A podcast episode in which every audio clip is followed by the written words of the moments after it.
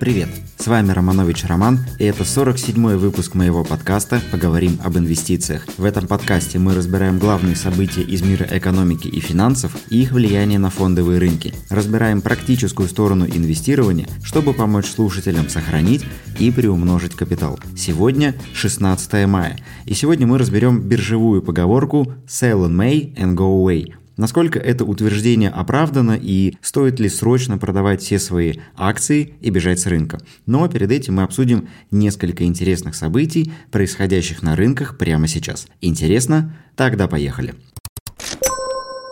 В США практически завершился сезон отчетности за первый квартал 2021 года. 86% компаний опубликовали отчеты лучше ожидания, что стало одним из лучших показателей за историю наблюдений. В финансовом, технологическом и энергетическом секторах более 90% компаний превзошли ожидания по прибыли. В среднем за последние 5 лет только 74% компаний превосходили ожидания по чистой прибыли. При этом компании в среднем заработали на 22% больше прибыли за первый квартал в сравнении с ожиданиями и в сравнении с прошлым годом. Это также заметно больше среднего показателя превышения на 6,9% за последние 5 лет. Однако, несмотря на столь хорошие отчеты, рынок не вознаграждал акции компании ростом. Если в среднем за последние 20 лет акции на хорошем отчете росли на 2% в день после отчета, то по итогам прошедшего сезона отчетности такие компании заканчивали день около нуля. С другой стороны, компании, чьи отчеты оказались хуже ожиданий, тоже заметно отклонились от средних значений. Если в среднем за 20 лет падение на плохом отчете превышало 2%, то в этот сезон отчетности такие компании теряли чуть менее 1%. Это наглядно доказывает, что рынок уже присытился и инвесторов очень сложно порадовать. Обычно именно в такие моменты рынки разворачиваются в коррекцию. Что касается ожиданий, то, по мнению рынка, второй квартал станет еще более результативным на фоне восстановления экономики. К слову, число ежедневно выявляемых случаев заражения коронавирусом в Америке упало ниже 25 тысяч в день, хотя еще в январе выявляли почти по 300 тысяч новых случаев заболевания. Вакцинация работает, и тем американцам, которые поставили вакцину, уже разрешили не носить маски и не соблюдать социальную дистанцию. На этом фоне резко растет число вакансий в ресторанном и отельном бизнесе. Только вот беда, люди не хотят работать.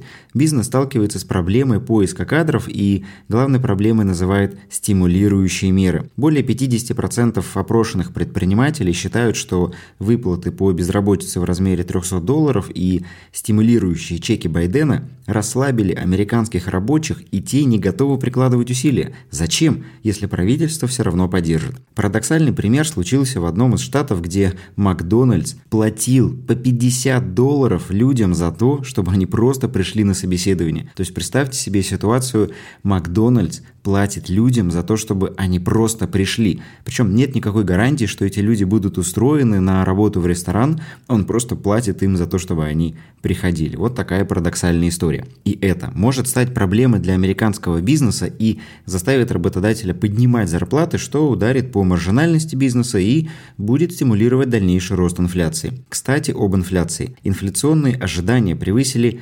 2,5% и это не предел. На фоне растущей инфляции и слабеющего доллара цены сырьевых товаров продолжают свой взлет. Новых рекордов достигли цены на сталь, медь, железную руду и продовольственные товары. Это здорово для производителей. К примеру, акции Steel Dynamics, о которых я говорил еще в декабре на эфире по стратегии на 2021 год, выросли за это время уже на 68%. С другой стороны, растущие цены на сырье заставят покупателей этого сырья и производителей промышленных товаров поднимать цены на свою продукцию, и это опять же приведет к росту инфляции и перекладыванию на конечных потребителей. На фоне растущей инфляции и опасений по будущему росту ставок инвесторы стали снижать свои аппетиты к риску. Так, индекс неприбыльных технологических компаний Goldman Sachs упал на 20% с начала 2021 года.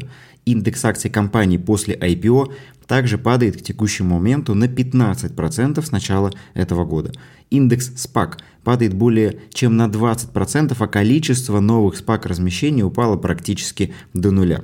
Почему так происходит? Потому что инвесторы не готовы вкладывать деньги в неприбыльный бизнес в условиях экономической неопределенности, а 90% компаний, выходящих на IPO, это убыточные компании. Со SPAC дела обстоят еще хуже, потому что SPAC – это последняя надежда компании на деньги инвесторов. Если бизнесу не достались деньги private equity или их не взяли на IPO, остается только SPAC. И вот весь блеск этих секторов сошел на нет, и инвесторы стали задумываться о том, а что же действительно они покупают свои портфели.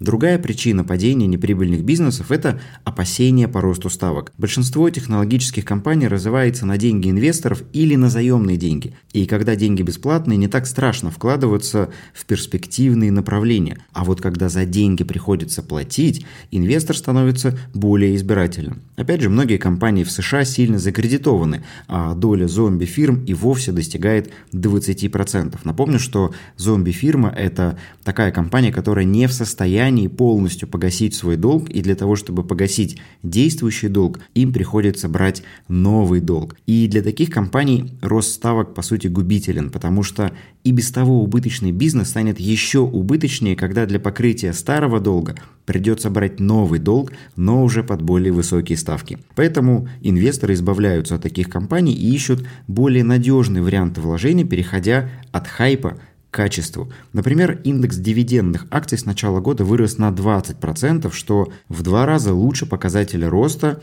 индекса S&P 500 за аналогичный период. И в целом акции стоимости сейчас выглядят намного сильнее акций роста. Корреляция между этими категориями компаний упала до самого низкого уровня со времен краха доткомов. Тогда тоже наблюдался активный переток из акций интернет-компаний в нормальные и прибыльные бизнесы как раз перед самым обвалом рынка.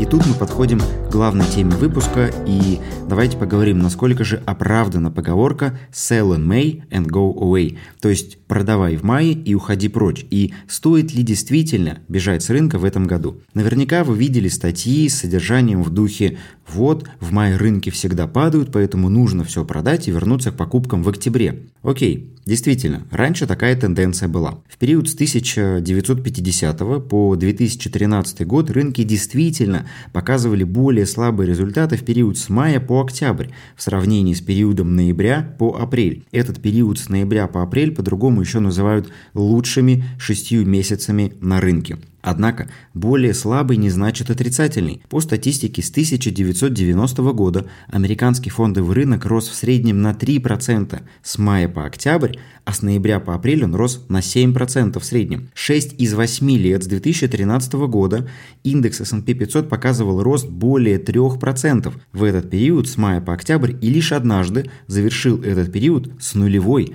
доходностью. То есть мы видим, что эта тенденция по сути сломалась и с 2013 года не работает. И вообще средняя доходность рынка с мая по октябрь в период с 2013 по 2020 год и вовсе составила 7%. В журнале Barron's еще в 2019 году была опубликована статья, в которой сравнивались результаты стратегий «Купи и держи» со стратегией «Продай в мае и вернись в октябре». И что бы вы думали, с 1990 года стратегия с продажей активов в мае оказалась более доходной всего лишь на 0,7% годовых – то есть 0,7% годовых получили преимущество те инвесторы, которые продавали в мае и возвращались на рынок в октябре. И это без учета комиссионных издержек и налоговых льгот, которые можно было бы получить за долгосрочное владение активом. С другой стороны, эта пословица ведь не возникла просто так. Во-первых, лето – это действительно период более низкой активности на биржах э, с низкими оборотами торгов. Во-вторых, финансовый год в США заканчивается в сентябре, и многие инвесторы стараются зафиксировать зафиксировать прибыль и выйти в защитные секторы до момента публикации прогнозов на следующий финансовый год.